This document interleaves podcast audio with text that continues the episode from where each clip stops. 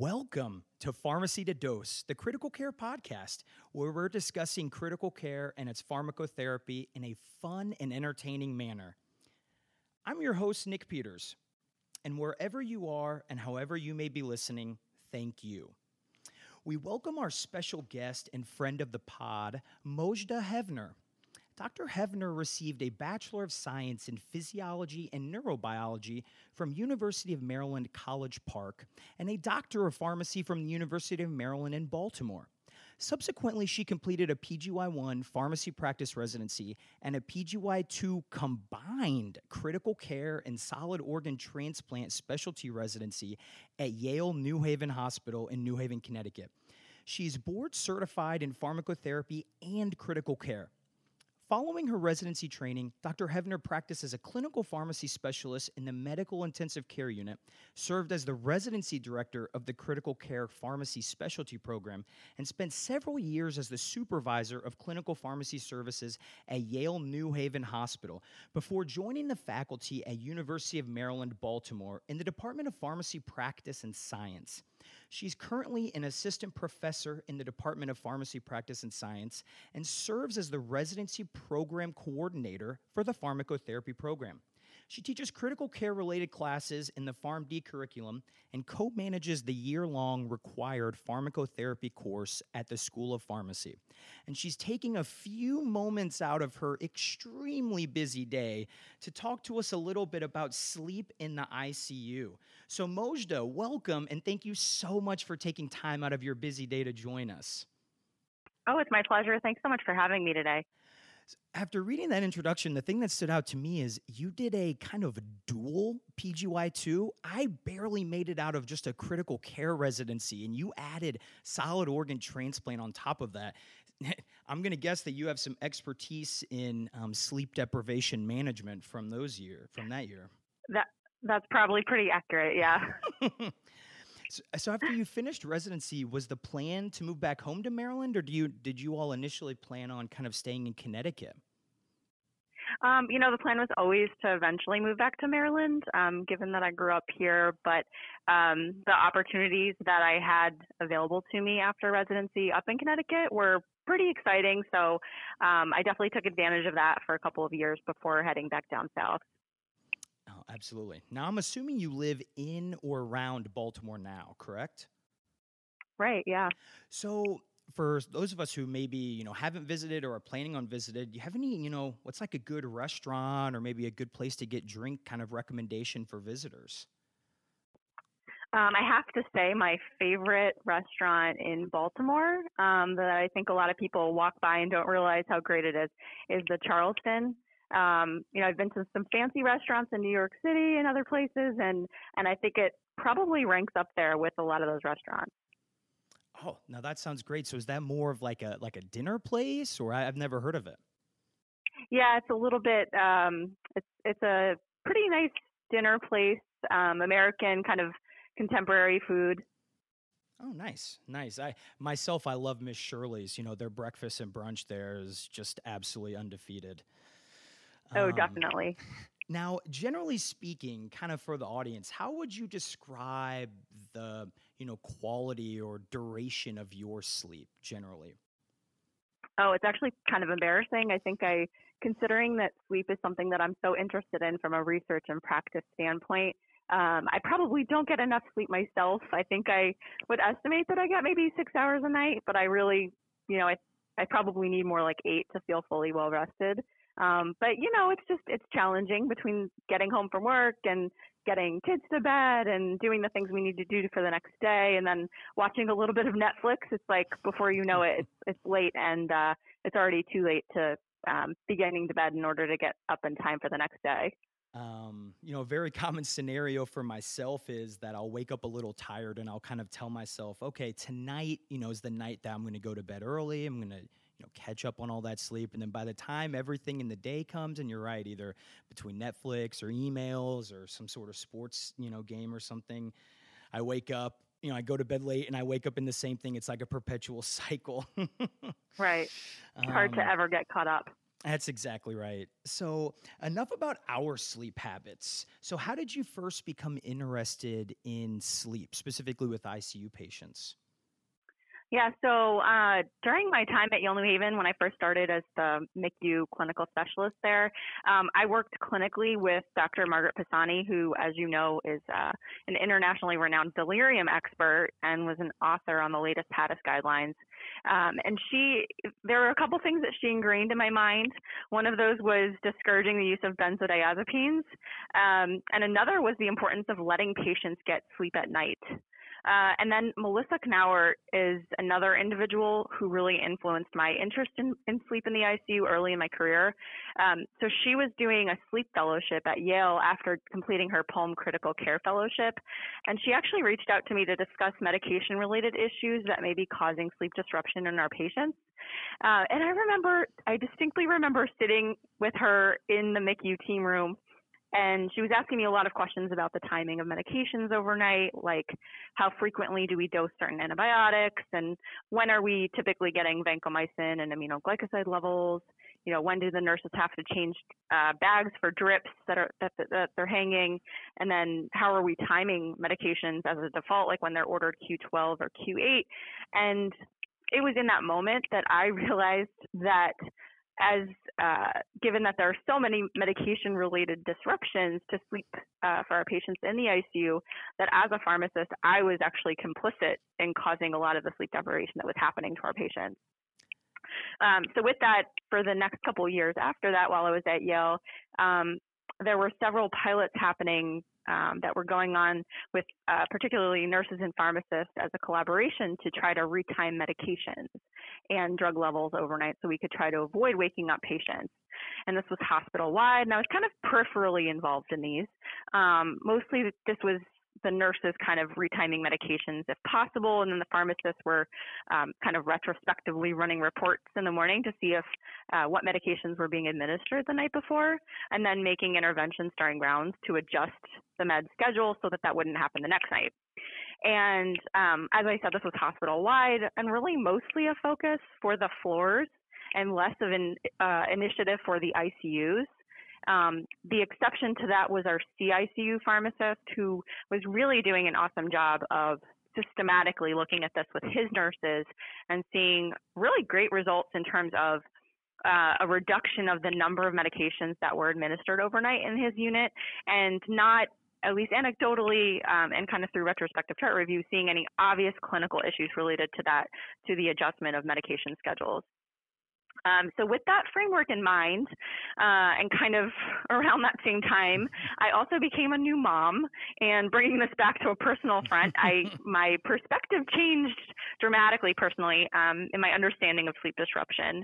And uh, I remember as a resident and even as a clinical pharmacy specialist, I had to carry uh, what we called the formulary pager, which um, woke us up, you know, at all hours of the night mm-hmm. when providers had requests for medications that were either restricted or not on our formulary. And I remember joking that it was like having a baby, but I had no idea at the time. um, I learned that with a newborn, that you're woken up every two hours with a crying baby who needs to be fed, um, burped, with a diaper change, and then try to get some sleep before that next interval starts. So, uh, needless to say that after going through that week after week, it led to some serious sleep deprivation. and it was really around, it was really with baby number two when I was so out of it and so sleep deprived that I put a dirty diaper in the fridge that I realized how this was really impacting me. And I had a truly a newfound personal connection to my patients and a, a better appreciation for the importance of sleep in, in the ICU as well. Oh no! Um, so so how how long did it take for you to realize that that happened? I hope it was the next day. it was it was a pretty immediate reaction. Like okay. I kind of was putting it in there, like as if this was a normal thing to do, and then immediately realized, what am I doing? Oh my goodness, I need to get a nap. So yeah. Um, yeah, so definitely a newfound personal uh, connection with that, um, with the topic. And then after starting here at University of Maryland, I was really fortunate to be connected uh, to Emerson Wickwire, who's actually a sleep psychologist here at the School of Medicine. Um, and now with him and other collaborators at my practice site, I'm working on a number of projects that are related to sleep in the ICU in hopes of better understanding the science behind um, what's going on with our patients um, and also kind of concurrently um, improving sleep related care of my patients in a systematic way. Well, even if we aren't parents, I, I think all of us can relate to being, you know, sleep deprived at, at one time or another. But generally speaking, why why is sleep disruption so bad? And, you know, kind of specifically diving into to critical care, you know, why is it so bad for ICU patients? Yeah. I mean, just to put it in perspective, if you think about the amount of time that we spend asleep, it's about a third of our life. So you would assume that sleep is probably providing something very important for our bodies. And uh, one would also assume that sleep deprivation likely is leading to some big changes in our bodies. Um, and we see this with regards to the extensive changes um, that happens in the body's homeostasis. And I'll go through some of what we understand and, and also what we specifically know about in ICU patients. Um, we think that sleep deprivation is associated with an increased susceptibility to illness. Uh, what's interesting is that acute sleep deprivation may transiently enhance the immune system, but a more persistent sleep deprivation has been shown to actually attenuate healthy volunteers' responses to vaccinations. So, putting this in the perspective of ICU patients, I think that um, you know, perhaps acutely, um, we may not necessarily see an impact on their immune system, but especially with perhaps chronic critical illness, uh, we may see more immunosuppression related to sleep deprivation. Um, and then looking at the neuroendocrine effects um, in a study of healthy volunteers, sleep deprivation led to a small increase in thyroid hormone levels which, uh, as you're probably thinking, this is the opposite of what we see in critically ill patients overall. So, putting those two together, we don't really know what would happen to thyroid hormone levels in a critically ill patient who is also sleep deprived. Um, we also know that sleep deprivation in ICU patients causes changes in their normal circadian variants of different hormones and um, catecholamines like norepinephrine, prolactin, growth hormone. We also see that even sleep deprivation of one night in the ICU can cause increased cortisol levels the following day. Um, we also see changes in insulin resistance and effects on nitrogen balance. And so, as you can imagine, while we don't fully understand the full consequences of these changes, we, we you can imagine that in an ICU patient, um, any kind of alterations in these hormones is going to have uh, pretty severe consequences. and then from a neurocognitive perspective, uh, sleep deprivation, we're all familiar with, you know, healthcare providers who lose sleep with shift work. Uh, this is going to increase irritability, memory loss, inattention, delusions, even hallucinations. Um, people say that, you know, when somebody is sleep deprived, that they often act like they're drunk. And so we see patients having, or people having slurred speech and loss of coordination, blurred vision. Um, we definitely have uh, an appreciation for this as healthcare providers with shift work. Um, and I'll touch more on what that means in terms of the impact on our ICU patients later. So I'll just leave it at that. But um, overall, these changes related to sleep deprivation, as you can imagine, seem to have kind of a fight or flight type of effect on the body. Mm-hmm. Which it kind of makes sense to me when I think of it from the perspective of evolution. So, like the caveman who's trying to run away from danger um, and losing sleep because of it, that guy's going to need a lot of endorphins and a lot of pro-sympathetic system hormones running around if he's going to survive that attack. So, if I'm hearing you correctly, sleep deprivation can create problems not only in ICU patients, but for me and you. Yeah, absolutely.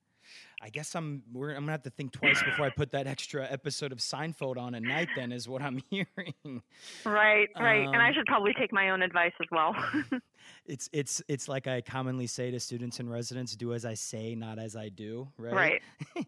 so I'd like to talk about some of the changes you discussed. So do these kind of physiologic changes that occur as a result of sleep deprivation does that translate into worse clinical outcomes?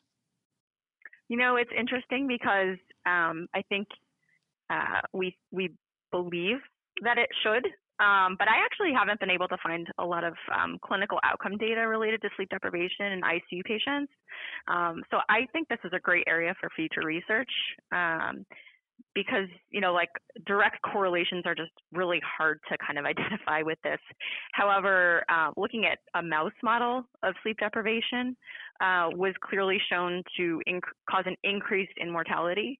Um, obviously it's going to be very hard if not impossible to ethically conduct a prospective randomized controlled trial in humans of sleep deprivation versus adequate high quality sleep. So we're never going to have that uh, really pure outcome data, but I think it would be interesting to look at something like, um, you know, groups that are matched for baseline characteristics in terms of their severity of illness, um, and that in the ICU, and then assessed for their sleep during the duration of their ICU stay to see if sleep deprivation has any impacts on their clinical outcomes like mortality. A huge, huge area for research. I completely agree. Now, you mentioned that, right? the issues that come with sleep. But i guess are we putting you know the bull in front of the horn? You know because how do we actually know that icu patients have issues with sleep? Or you know are we trying to solve problems that may not actually exist right now? That's a really good question, uh, valid point, and I'm going to be really careful with my words here because there is a common misconception that ICU patients are simply not getting enough sleep and it's way more complicated than that. Um, there's a lot that we do know about uh, sleep in ICU patients, and I'll kind of outline the things that, that we understand. Um, so we know that total sleep time in a 24-hour period is actually kind of normal, and a lot of ICU patients may actually be, be getting more sleep than we are, um, probably somewhere around seven to nine hours. But there are several aspects about that sleep that are abnormal, and that is potentially what could lead to problems. Um, and so one of those big differences is sleep fragmentation. And that refers to the number of awakenings per hour. And we see that that's higher in ICU patients than healthy subjects. And, you know, some of that may just be that they are they are inherently they are waking up more frequently, um, but it also could be that we are waking them up. Um, there's reports that ICU patients can be interrupted um, up to 60 times per night related to patient care activities. Wow, six zero, yeah. 60 times. That's incredible. Yeah, it's crazy when we put that in terms of an objective number that we can think about. If somebody was waking me up 60 times per night, I would probably be pretty angry. so, um, and then we also know that ICU patients have lighter uh, depth of sleep. Um, and we are, if you actually look at the proportion of time that they're spending in the lighter stages of sleep, referring specifically to N1 and N2 sleep, that's greater than the proportion that they spend during the deeper stages of sleep um, that help us feel better, um, specifically N3 and rapid eye movement or REM. Um, I've even heard that uh, sleep in ICU patients is unusual or atypical according to the normal tools we use to assess sleep quality and depth. Uh, meaning that so what we categorize typically as N2 sleep in ICU patients may actually be something else, and uh, it looks different than what than typical N2 sleep. So it is possible that it's actually not as restful as normal N2 sleep, or that it represents some other pathological process that we have yet to even fully understand. Um, another big thing related to the uh, sleep that ICU patients get is that about 50% of sleep is happening at night. So uh, the remaining half is happening during the day with little naps. And you know we don't know that necessarily the quality of that sleep is going going to be the same. Um, and so what does this translate into in terms of what patients actually feel? Well, subjectively, patients report that their sleep while in the ICU is much worse than their sleep at home. And there's actually at least one study in specifically in cancer patients who have been uh, who were in the ICU. They reported that uh, a loss of sleep was one of the most disturbing things that they experienced while in the ICU. Um, so there's a lot more that we need to learn about sleep in the ICU, but uh, these are all obviously very you know concerning uh, differences that we need to keep in mind.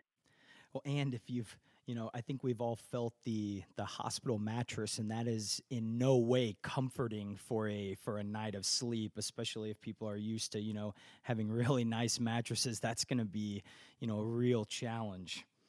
So I think we can all agree Absolutely. that the sleep fragmentation, you know, waking up sixty times a night will lead to sleep deprivation, right? Or as you described earlier, just a, a night in the life of new parents.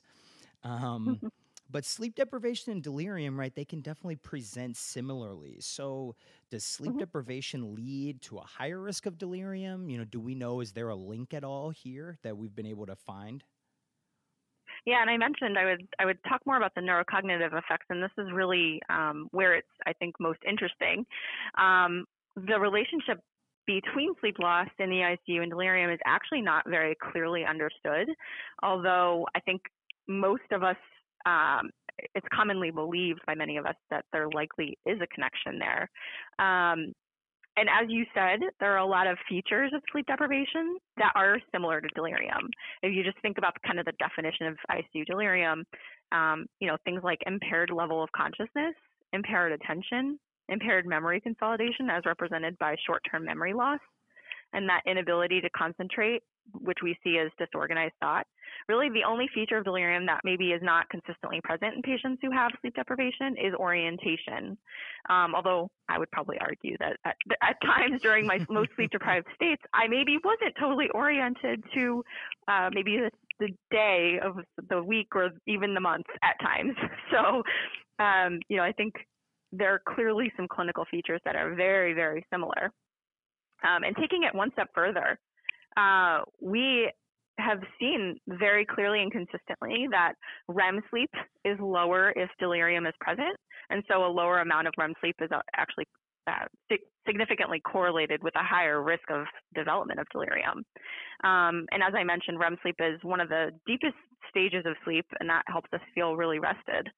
Um, the question we don't know is whether lack of REM is causing delirium or is delirium impairing our ability to go into REM? So I think that needs to be sorted out um, to see if there's any kind of causal relationship. And uh, similarly, as I mentioned, delirium is associated with a greater circadian sleep cycle disruption, referring to the, you know, half of the time spent sleeping is actually during the day for ICU patients. And similarly, this raises the question of whether delirium causes patients to be more likely to sleep during the day, or does daytime sleepiness cause delirium? So these are kind of the questions we need to figure out.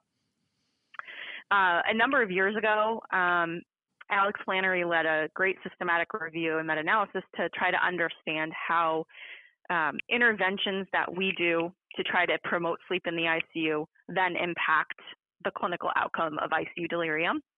And they ended up looking at 10 studies, four of which had bundled interventions. One of them evaluated earplugs only, three evaluated pharmacologic therapy, and two evaluated bright light therapy to try to optimize that circadian rhythm to, um, imbalance that we're seeing. And the biggest limitation, not surprisingly, to this systematic review was due to the heterogeneity and the overall lower quality of the studies that were looked at, um, as well as the difficulty with generalizability due to a lot of patients that we would typically have in RICU being excluded, and overall the patients that they ended up including in a lot, a lot of these studies had lower patient acuity. Um, however, what they did see was kind of interesting. So, six of the studies demonstrated a statistically significant reduction in the incidence of ICU delirium, specifically associated with sleep interventions. And several of them also showed shorter duration of delirium and even reduced length of ICU stay. I think all of this is really promising, in my opinion. I um, completely agree. Yeah, so I think the take home is that we are at a place with our understanding of ICU delirium where we know that there's a huge spectrum in the clinical presentation of delirium, with just like hypoactive and hyperactive being the most basic categories of it. We also know that delirium is likely caused by a number of different factors, um, which probably lend to different presentations and different prognoses. And I feel very strongly that sleep disruption in the ICU is likely one of those top factors impacting the transition to delirium. But of course, you know, as you can imagine, in an ICU patient, there are a lot of other factors. Um, so if you go and you mess up someone's sleep while they're in the ICU, you give them some medications that cause confusion, and then on top of that, they have septic shock. Um, I think you have a recipe for ICU delirium. Um, and so it's really difficult, if not impossible, to actually show that direct causal effect of, of sleep deprivation and ICU delirium because you're really never going to be able to tease out all those other factors that also contribute to transition to delirium. Well, I'm with you. I I agree that although you know we, eh, eh, we may never be able to do create a direct correlation just from all the confounders and things, I I think there's a, a cause effect relationship there as well. Now, you know, kind of thinking sleep and delirium, right? With delirium, you know, there's a huge emphasis on prevention because once you are delirious, right, there's not a lot of options. And, you know, kind of thinking that same way for sleep, like, are there any risk factors or people that we should kind of have our, our, you know, alert up for in terms of, you know, patients who may be at risk for some of that sleep disruption in the ICU?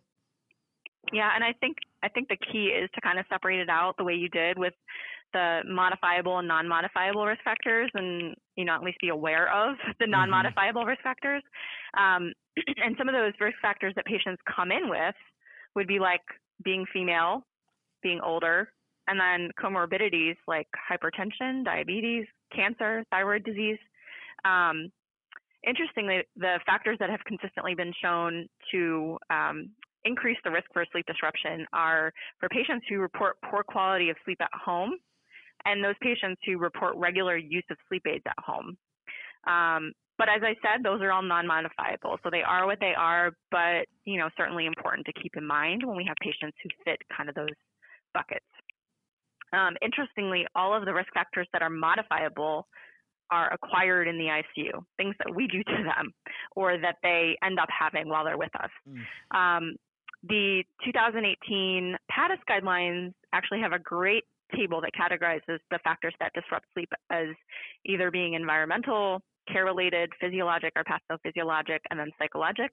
And the list is pretty extensive, but I'll highlight some of the main ones that I think are really pertinent.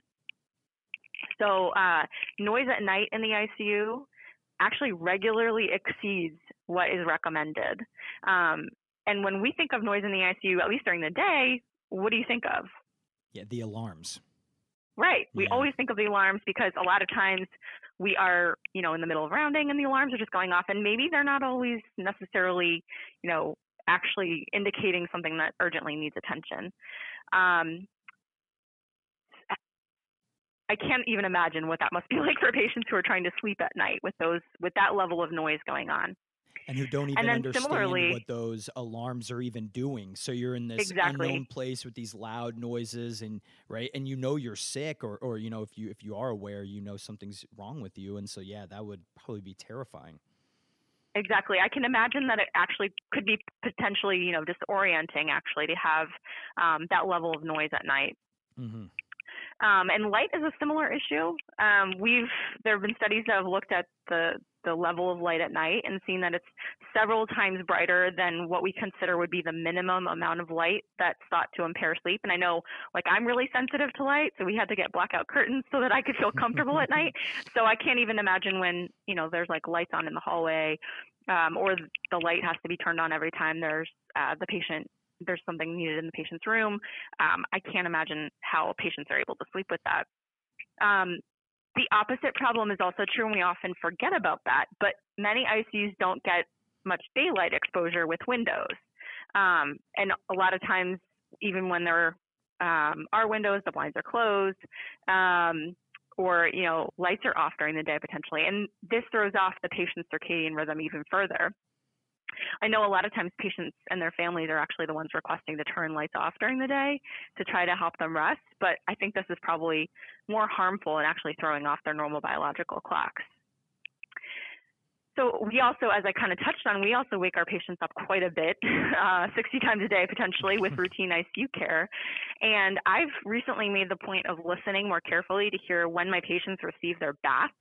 And I've noticed that oftentimes this is ending up happening overnight because it's maybe a little bit quieter at that time. Mm-hmm. Um, we also as everybody knows, we also do our morning labs at most centers for like 2 a.m., 4 a.m., maybe at best in, in a lot of ICUs.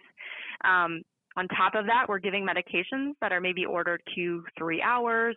We're giving insulin drips that maybe require hourly labs and hourly titrations. Um, we're checking vitals um, hourly in a lot of scenarios as well. So, on top of all of these conditions that seem kind of horrendous already, I think it's also important to note that patients may have untreated pain. They may be uncomfortable because of the ventilator. They may just they may have nausea, or as you kind of touched on, they may have some anxiety about what's happening to them. Maybe have a new diagnosis. Um, I want to briefly talk about the pain and anxiety, and then our the sedation that we give as a factor for uh, sleep disruption. So obviously, having untreated pain or anxiety may be um, enough to keep a patient up at night, but we also have to remember that if we're giving patients sedating medications during the day, that they may be sleeping more during the day as a result of that, and therefore not spending as much time at night sleeping.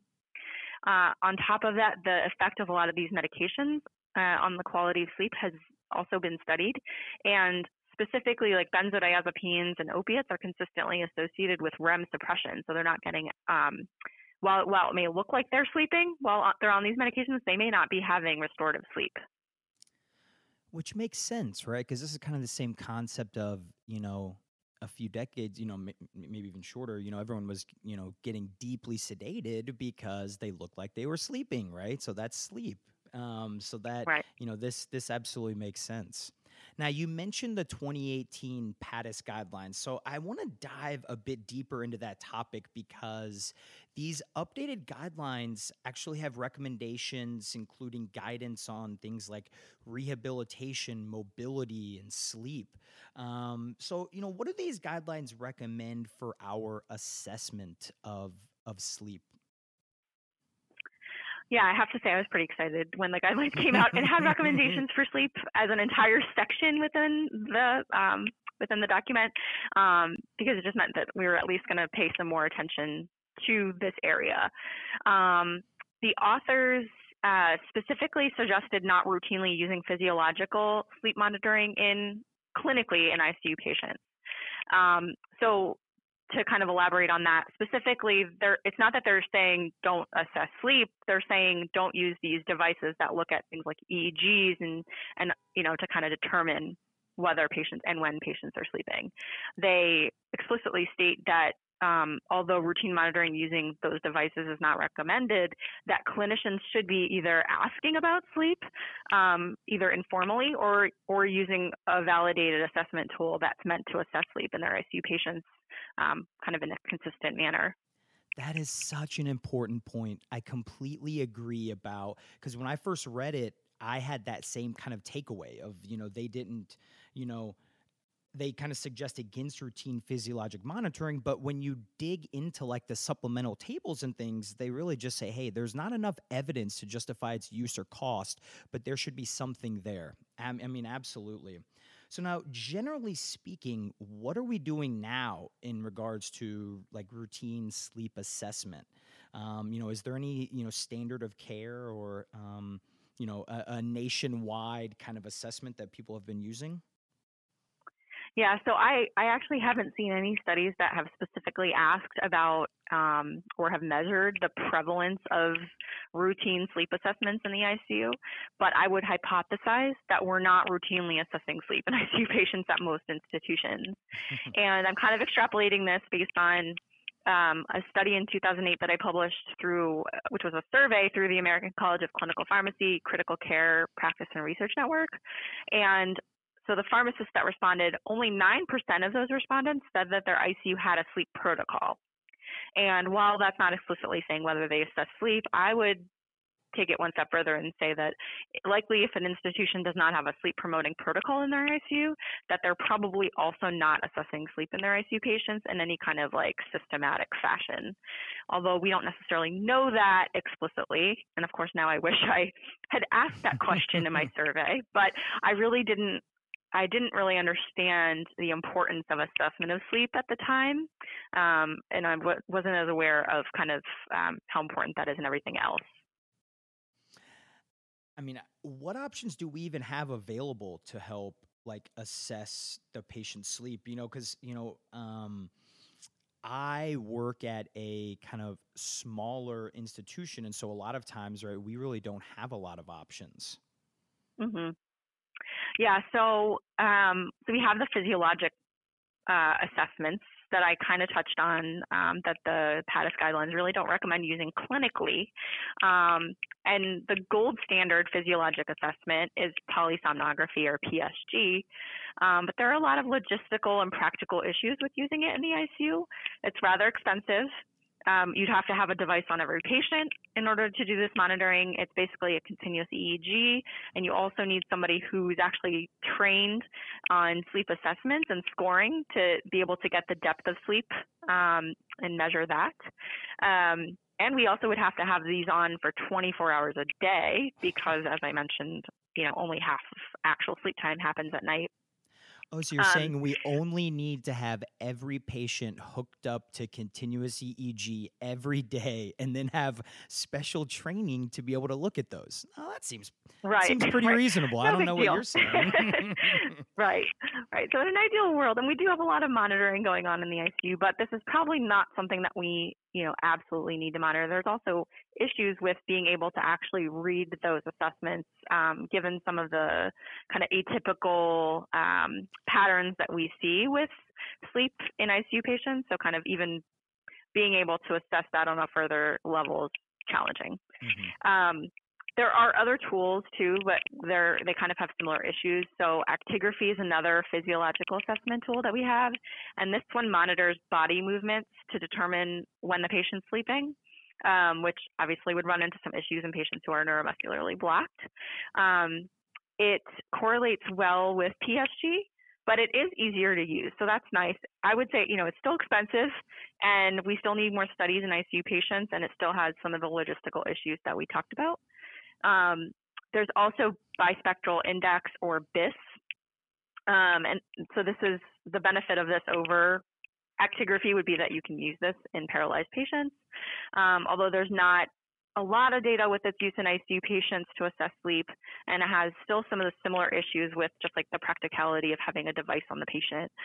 Um, so that kind of leaves us with okay, maybe we should follow what the PADIS guidelines say and use these sleep questionnaires as the most practical option to assess sleep routinely in our patients without having to invest a lot of money to purchase devices for every single patient in the ICU. Um, and the Richards Campbell Sleep Questionnaire is probably the most widely used scale, and that includes um, uh, five questions on looking at sleep depth, ability to fall asleep, the number of awakenings, awake time, and the overall sleep quality that um, as assessed by the patient.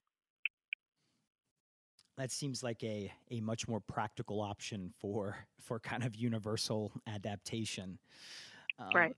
When um, in my ICU, when we are completing multidisciplinary rounds, right, where we invite families out to participate in them, and um, I think something that has become more common, probably in the last year or two, is that you know family members are frequently highlighting issues with sleep. So, what would you say are some limitations to relying exclusively on family members to bring up, you know, sleep issues for, you know, their loved ones, their friends, family, etc.? Yeah, I, I think it's great that we're incorporating family members and even patients when possible into the rounding process. And when they can offer up information about patients' sleep and other things, it's really helpful. Um, but I think we just cannot rely on them to consistently bring up those issues. And they don't know that's their role and they're not trained to be able to provide us with the information we need consistently. Um, so I think ultimately we just, we're responsible for um, incorporating sleep assessments into our workflow kind of in a systematic way, or else it's just not going to be done consistently. That's 100% right because you know they're going through you know something traumatic as well and so you have to think you know they're probably just as sleep deprived you know if when they're if the patient stays in the ICU for for a couple days. Yeah, definitely. So, Mojdeh, you've done a really fantastic job kind of reviewing the effects of sleep deprivation, who's at risk, how to assess it, how to assess their sleep. And I think kind of the big, you know, question remaining is how can we manage it? like how can we prevent, treat, etc. So, what do do the PAD do the PADIS guidelines give us any suggestions regarding non-pharmacologic management of sleep disruption? Yeah, so they specifically they go into some suggestions for certain ventilator modes that may be more uh, conducive to quality sleep based on good evidence that we have. Um, they also spend a lot of time talking about uh, efforts to um, to reduce noise and light. Um, although um, interestingly, they review a lot of studies that have um, gone over the use of um, either offering patients eye shades or earplugs, um, and not necessarily like systematically reducing noise and light on an ICU level. So um, that's kind of what they recommend is is offering those those things for patients who request them. Um, and then based on the available evidence, they do not suggest using things like aromatherapy or acupressure or music at night, which all sound very lovely, and I would love to feel like a little bit like a spa day. But um, they are not recommended um, based on small studies um, either not showing a benefit or difficulty with generalizability, and just kind of the impracticality of giving every patient in the ICU a spa day before they go to sleep. You know. You know, I'm I'm of the of the movement that I think we need spa days for the critical care team. So I think that that's uh, I, I, that's our next that. that's our next endeavor. I think is to try to is to try to make that happen. Um, yeah. So what types of interventions do you know would you recommend as part of a you know non pharmacologic sleep bundle, which is you know they refer to the bundle in the in the PADIS guidelines. Mm-hmm. Yeah, I think I think a bundled approach is important. Um, it kind of gets at all of the different issues that we're dealing with, and I th- and we kind of have to do this on an ICU level rather than um, focusing initially on a patient by patient basis. Um, and I'm sure some of what I say is going to be, uh, you know, met with some skepticism because they're challenging to implement a lot of these things. But we at least have this have to have this conversation. Um, so there's way too much noise in our ICUs. We've already talked about that. I feel like a lot of this is probably unnecessary. So I think we can, you know, systematically go through and see if there's a way to kind of minimize the alarms, either the noise level itself or minimize the number of alarms that are going off. Um, even just simple things like being um, careful at night and respectful to our patients' sleep in terms of keeping our own voices down when patients are sleeping, you know, putting on pagers and phones on vibrate at night to try to um, eliminate that source of noise. Um, in terms of light on a systematic like ICU level basis, I think I've heard a lot of a lot of ICUs have really done things to try to improve this, um, but there's probably a lot of more work that we can continue to do, uh, trying to keep the lights off in patients' rooms unless absolutely necessary, keeping hallway lights off or dimmed, um, and then just simple things like turning the monitor away from the patient so that the bright green light is not, you know, shining in their face. um, and then I think only after we've at least made an effort to do those big things should we offer things like earplugs and eye shades on an individual basis to see if that helps with, um, you know, further kind of control of noise and light. Um, I think we should avoid waking patients up at night for routine patient care assessments um, if possible. Um, you know, and patient care assessments and then other patient care activities. So is that bath at 2 a.m. really necessary? Um, maybe sometimes the things that work for us from an ICU workflow perspective are not the best thing for our patients. And so we may have to make some compromises, like big things like shifting morning labs potentially from 2 or 2 to 4 a.m. to more like 5 or 6 a.m. if possible. And I realize a lot of this may not be practical, but I think having those discussions around um, and trying to modify our workflow around what's best for the patient rather than the other way around is really important. Um, another thing that I've touched on a couple of times is um, keeping patients awake during the day if possible to try to help them with sleeping at night. And so making sure that the lights are on and the blinds are open if they have windows, um, and really trying to discourage when patients or family members request to turn off those lights or close those blinds. Um, another great way to keep patients awake during the day and get them tired for the night is exercise. There's actually a lot of research coming out on positive relationships between exercise um, during the day and then sleep quality. And Nick, I know you're a runner and you could probably relate to this. Um, and by exercise in ICU patients, I don't mean marathon training. Um, but I mean, you know, early mobility. And I think, you know, not only will this have a positive effect on sleep quality, but we know that it has uh, the likelihood to improve delirium outcomes as well. So, very important intervention. That, that's exactly right. It seems like, and, and it makes sense that, you know, along with delirium, right, there's a, a, re, a clear emphasis on non pharmacologic management. But kind of like you said, not only is there things that are outside of our control, non modifiable risk factors, but, you know, this literally happened today where we had a discussion on sleep and then we go into the patient's room at 10 o'clock and the family member turned all the lights off and so you know sometimes mm-hmm. again there are factors to where you know you can try all the non-pharmacologic things um, but it may not work so what what would you maybe recommend um, or what are the the PADIS guideline authors recommend for any pharmacologic sleep promotion mm-hmm. Um, so the first statement in the PADIS guidelines related to pharmacological therapy is to discourage the use of sleep enhancing medications based on not only lack of efficacy but also lack of safety data and concerns for that increasing polypharmacy and even potential risk for delirium with related to some of these medications. And I'm assuming that that statement refers to a lot of the medications that we typically see in the outpatient setting for the management of chronic insomnia. They also mention certain drugs that have been studied in recent years for sleep in the ICU and review some of that evidence, but they go on to um, state that they make no recommendation relating to the use of melatonin or Ramelteon. Um, they make no recommendation for dexmedetomidine specifically to improve sleep, but they do state a caveat that if the a sedative infusion is indicated for a hemodynamically stable ICU patient overnight, very specific that this is a reasonable option given that it may improve sleep architecture. Um, and the way that dexmedetomidine does that is through increasing stage two sleep and decreasing stage one sleep. So, um, so definitely an interesting, you know, kind of physiologic rationale for that. Uh, the only drug that the guidelines specifically discourage that's been studied in the ICU setting is um, propofol, given the lack of benefit that was observed in the improvement of sleep, and then, of course, the possible side effects that we're all familiar with related to that drug.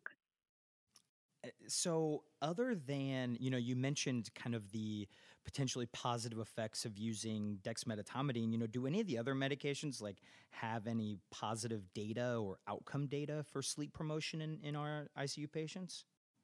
Yeah, um, I can tell that you really want to have like a pharmacological drug that's that's going to help with sleep. I know we um, want the magic I, pill, Moj, to help us out do. here. We all do. um, but I, you know, I'm going to push back a little bit because before we talk about medications to promote sleep, let's talk about some medication-related things that we can do or not do to avoid disrupting sleep, which I think is like the the most important thing here, really, in terms of our practice. Um, so kind of tying back to what I said about non-pharmacological interventions, we should avoid waking patients up at night if possible to give them medication. So that means looking at the medication list and seeing what we give overnight that we don't necessarily need to give overnight. Um, we can do this on a daily basis during rounds and kind of do a med cleanup list. Um, we can also do this during order verification and kind of do this proactively before patients actually end up getting the medications overnight. Um, another way to do this is through um, looking on a systematic level and looking at order sets hospital wide to see if medications can be timed differently, like BID instead of Q12, for example. Um, I actually I had a patient once who was reporting trouble sleeping in the ICU, and so my team had ordered melatonin to try to help with that. And after he'd gotten a couple nights of that melatonin, he reported he was he was complaining it's not working. And I did a quick scan of the med list, and I realized that we were giving him guaifenesin every three hours, uh, and we were waking him up at night in order to give him this medication. So we had a discussion about this uh, during rounds, and we ended up changing the schedule so it was only administered during the day. And then, not surprisingly, uh, shortly thereafter, the patient was much happier and reported that, wow, his melatonin was really working. So, um, you know, it's really those little things that we can do to try to help promote sleep. Um, and as I mentioned earlier, too, with the non pharmacological interventions, it's also important to keep our patients awake and active during the day. Um, and so, trying to minimize giving those sedating medications during the day if we can. Um, we also have to keep in the back of our minds, as I mentioned before, that a lot of these medications that we use for sedation in the ICU have negative consequences on sleep architecture. Um, specifically, benzodiazepines, opiates, and even propofol decrease the amount of time that, that we see patients spending in REM sleep. So, um, as we talked about, even if they're sleeping, it's actually not restorative and high quality sleep. So now I know I haven't fully answered your question yet, um, but I want to be really clear that pharmacologic therapy should never be done first before other standards of care have been tried. So now okay, assuming we've done all these things that we need to do, now what medications can we give? And so I'm going to be again tree. a little bit we're in the trust What's tree here that? everybody is is Yeah. listening to you. No one will try any meds before we do non-pharmacologic stuff. That the listeners they signed an agreement by listening to this. So so we are all on the same page. Okay, good. Take home message there. um, but I think, you know, once we talk about pharmacological agents, it really depends on what else is going on with the patient. Um, I, you know, if the patient is sitting in the ICU stable and maybe just waiting for a floor bed, but they have a little bit of insomnia, um, I would consider maybe melatonin as a relatively benign option in that kind of scenario. And the data with melatonin in, in, the ICU are actually not that exciting, but at least it's been studied in that setting and physiologically makes sense given that patients in the ICU have disruption of their normal circadian rhythm. Um, and so melatonin kind of helps them essentially get that back on track. You can also consider Ramelteon given that it works similarly, but it doesn't have the same FDA regulation issues that come up with melatonin. Um, but the data with that drug also show kind of that the improved sleep quality are just not necessarily there, although it was shown to decrease delirium when it was given nightly to promote sleep. So that's quite interesting. Um, I will say that at my institution we have melatonin on the formulary, um, and so that's we tend to go with melatonin and not Ramelteon as our first line kind of med for routine sleep promotion in terms of doses, I usually go I usually go big or go home. I typically go, recommend more like a 10 milligram dose. Um, although I know many of my colleagues will start lower and go up fast to 10 milligrams if there's no response after like the first night or two. I love that. So- I, I hate to I hate to admit that I start with either three or six, so I feel like I need to Yeah. I need to change my my practice habits. Yeah, there's I, you know there's not like data supporting one or the other, so I think you can't really go wrong with it. Um, so whatever's working for you. Um, another scenario though that um, we often encounter is the patient who has agitated delirium and is having difficulty with sleeping at night, and the agitation maybe seems to get worse at night. And I know this is a scenario that a lot of us encounter really frequently. So we could consider an antipsychotic in this scenario, especially given, you know, if the patient has hyperactive delirium um, and as a risk, you know, actually a risk to themselves or the care team. But I think we need to be careful and understand a little bit more the actual impact of antipsychotics on sleep. Um, and contrary to what I used to think, and I think probably what others believe as well, um, quetiapine may be the agent we actually want to avoid. Um, I, I, used to previously think, okay, quetiapine has more CNS antihistamine activity, so it may cause more somnolence, so that would be a great drug to give at night to try to help promote sleep, but also kind of control some of their symptoms of delirium. But uh, interestingly, I, have seen at least one study that looked at sleep quality in schizophrenic patients who were taking antipsychotics, and quetiapine actually had negative impacts on sleep quality, while the other antipsychotics showed positive effects on things like sleep latency, greater time in REM, and overall increased total sleep time. And now, you know, the gears are kind of turning. I'm wondering if this difference relates to the greater CNS antihistamine activity that we see with quetiapine compared to the other agents. And then dexmedetomidine is another and maybe even better option for the scenario that I just described. Um, while I'm not that excited about the effects of dexmedetomidine on sleep architecture um, with like the N1, N2, um, because it's not really impacting REM sleep. I still think it's interesting that we, you know, based on studies, we've seen that dexmedetomidine administered overnight improves delirium-related outcomes. So I think that requires a little bit more study and perhaps um, something to consider clinically using in our patients.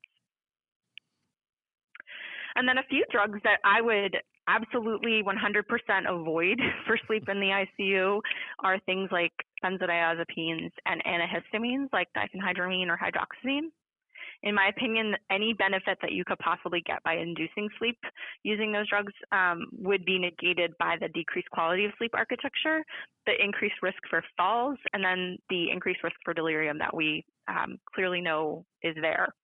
And I would also discourage the use of propofol or opiates as well, um, as both of these agents will have similar issues um, in terms of um, effects on sleep architecture, but also cause respiratory depression, a whole host of other issues.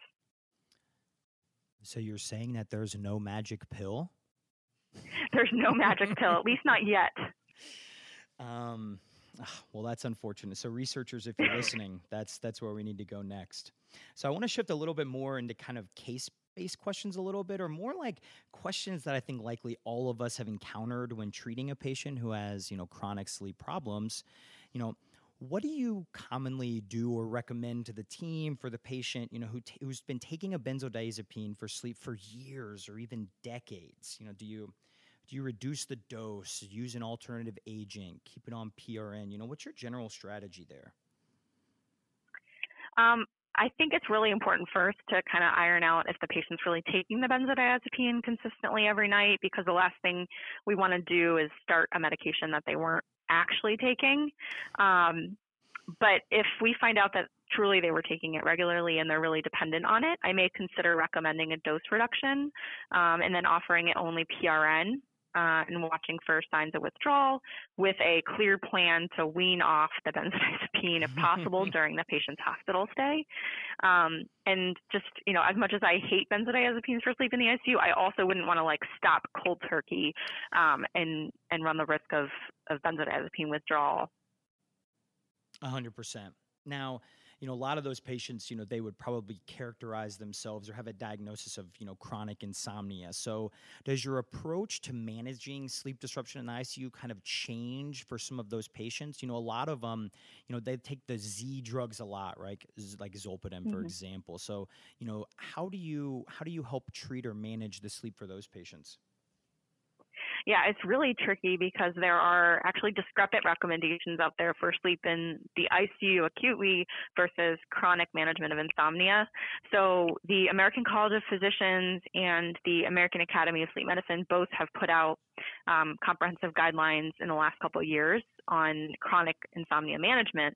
Um, but it's a very different beast than acute sleep disruption in the ICU.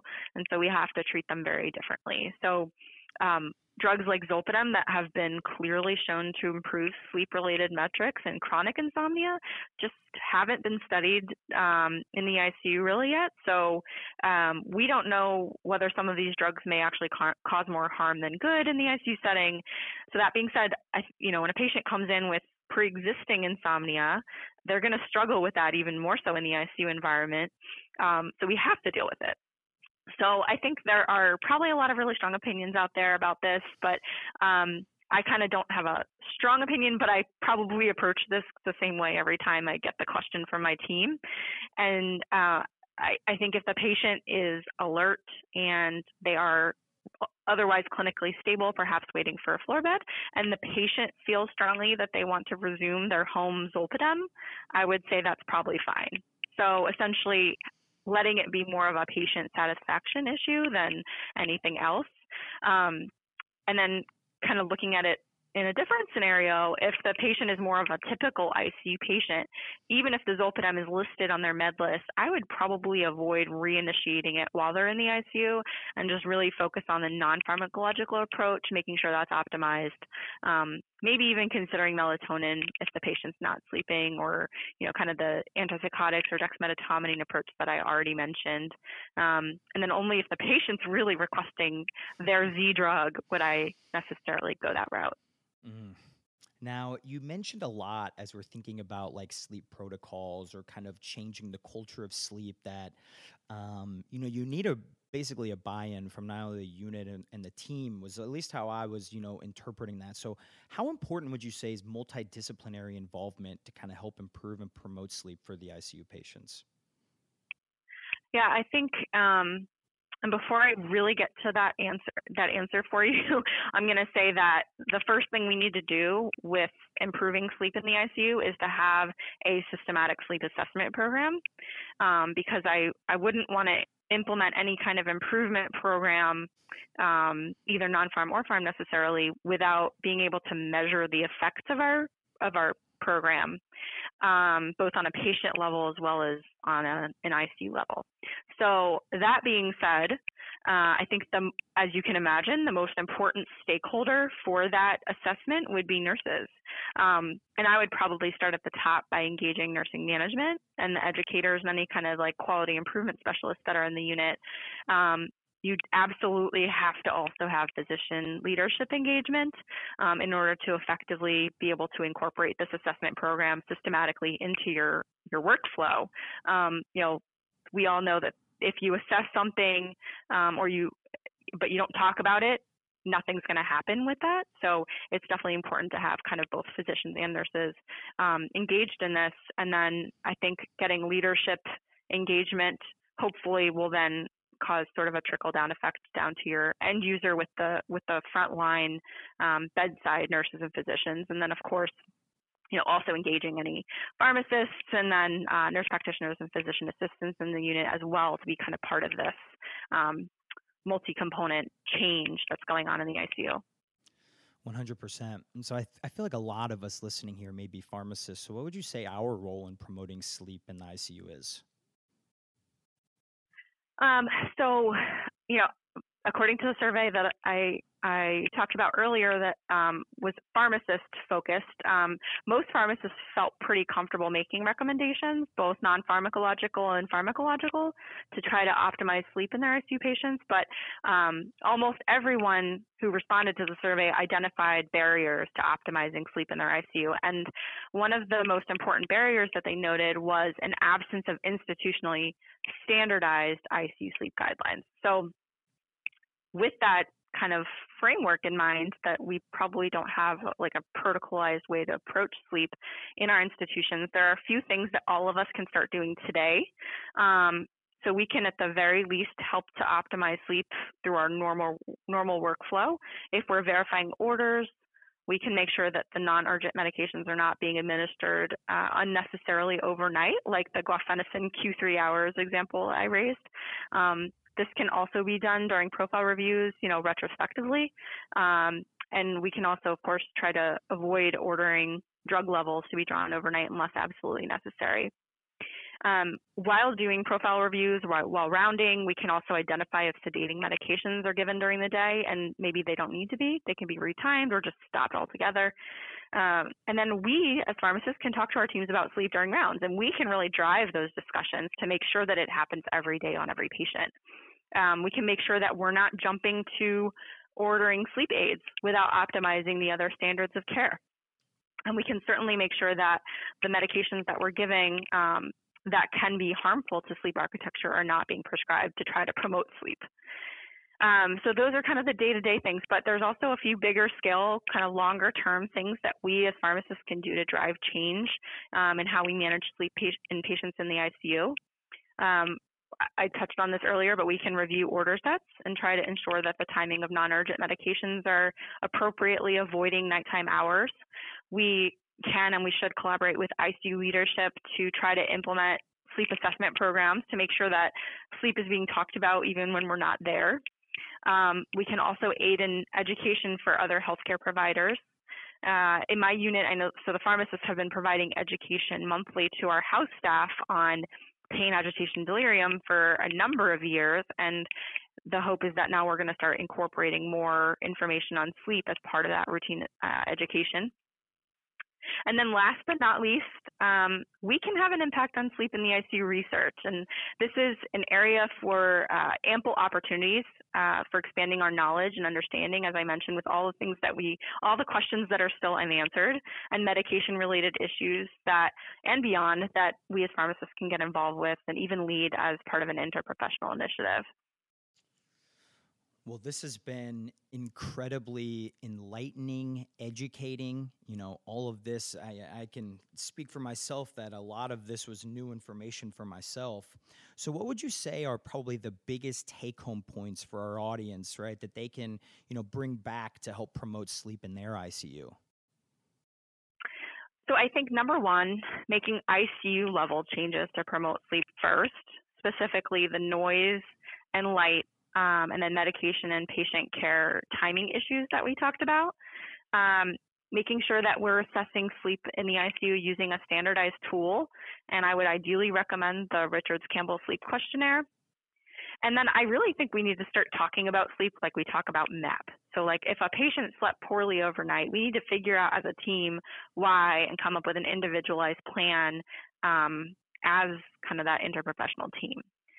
And then I think um, we also need to contribute to gaps in research by using good study methods to try to make those studies a little bit more generalizable than they have been.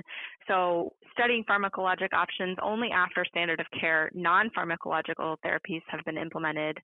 Um, making sure we use both validated questionnaires and physiologic measures of sleep for assessment in order to be able to truly pick up on whether there are changes in sleep related outcomes um, associated with our interventions. And then I think we need more randomized controlled trials, but you know, if that's not um, possible, at least starting with larger multi-center observational controlled trials to try to identify our future research targets. I could not, I could not agree with you more. Um, it was an absolute pleasure. Uh, thank you so much for joining us. Now, where are you on Twitter or anything? Where can where can people find you? I am on Twitter, Twitter, and I believe my handle is uh, Heavner Farm D we we will clarify that and if if it's if that is wrong we will we will create an update so that so the audience can find you she's uh she's a very good twitter follow so please um give her a follow mojdeh thank you so thank you for having me my pleasure so, a huge thank you to Mojdeh for taking time out of her busy day to join us. And another massive thank you to you, the listeners. This podcast doesn't exist without you all. So please send me feedback, positive, negative, as well as any guest or topic ideas. You know, we're always searching for um, new information that we can that we can talk about on the podcast. Um, you can do that via Twitter or Instagram at pharmacy to dose. Two is T O. Um, or via email at pharmacy to dose at gmail.com. On our website, pharmacytodose.com, you'll find the show notes that include background reading, guidelines, articles that we reference in the discussion, and much more. I love to hear from each and every one of you. And then finally, we are still searching for a podcast sponsor. So if you're interested or if you have any questions, please let me know.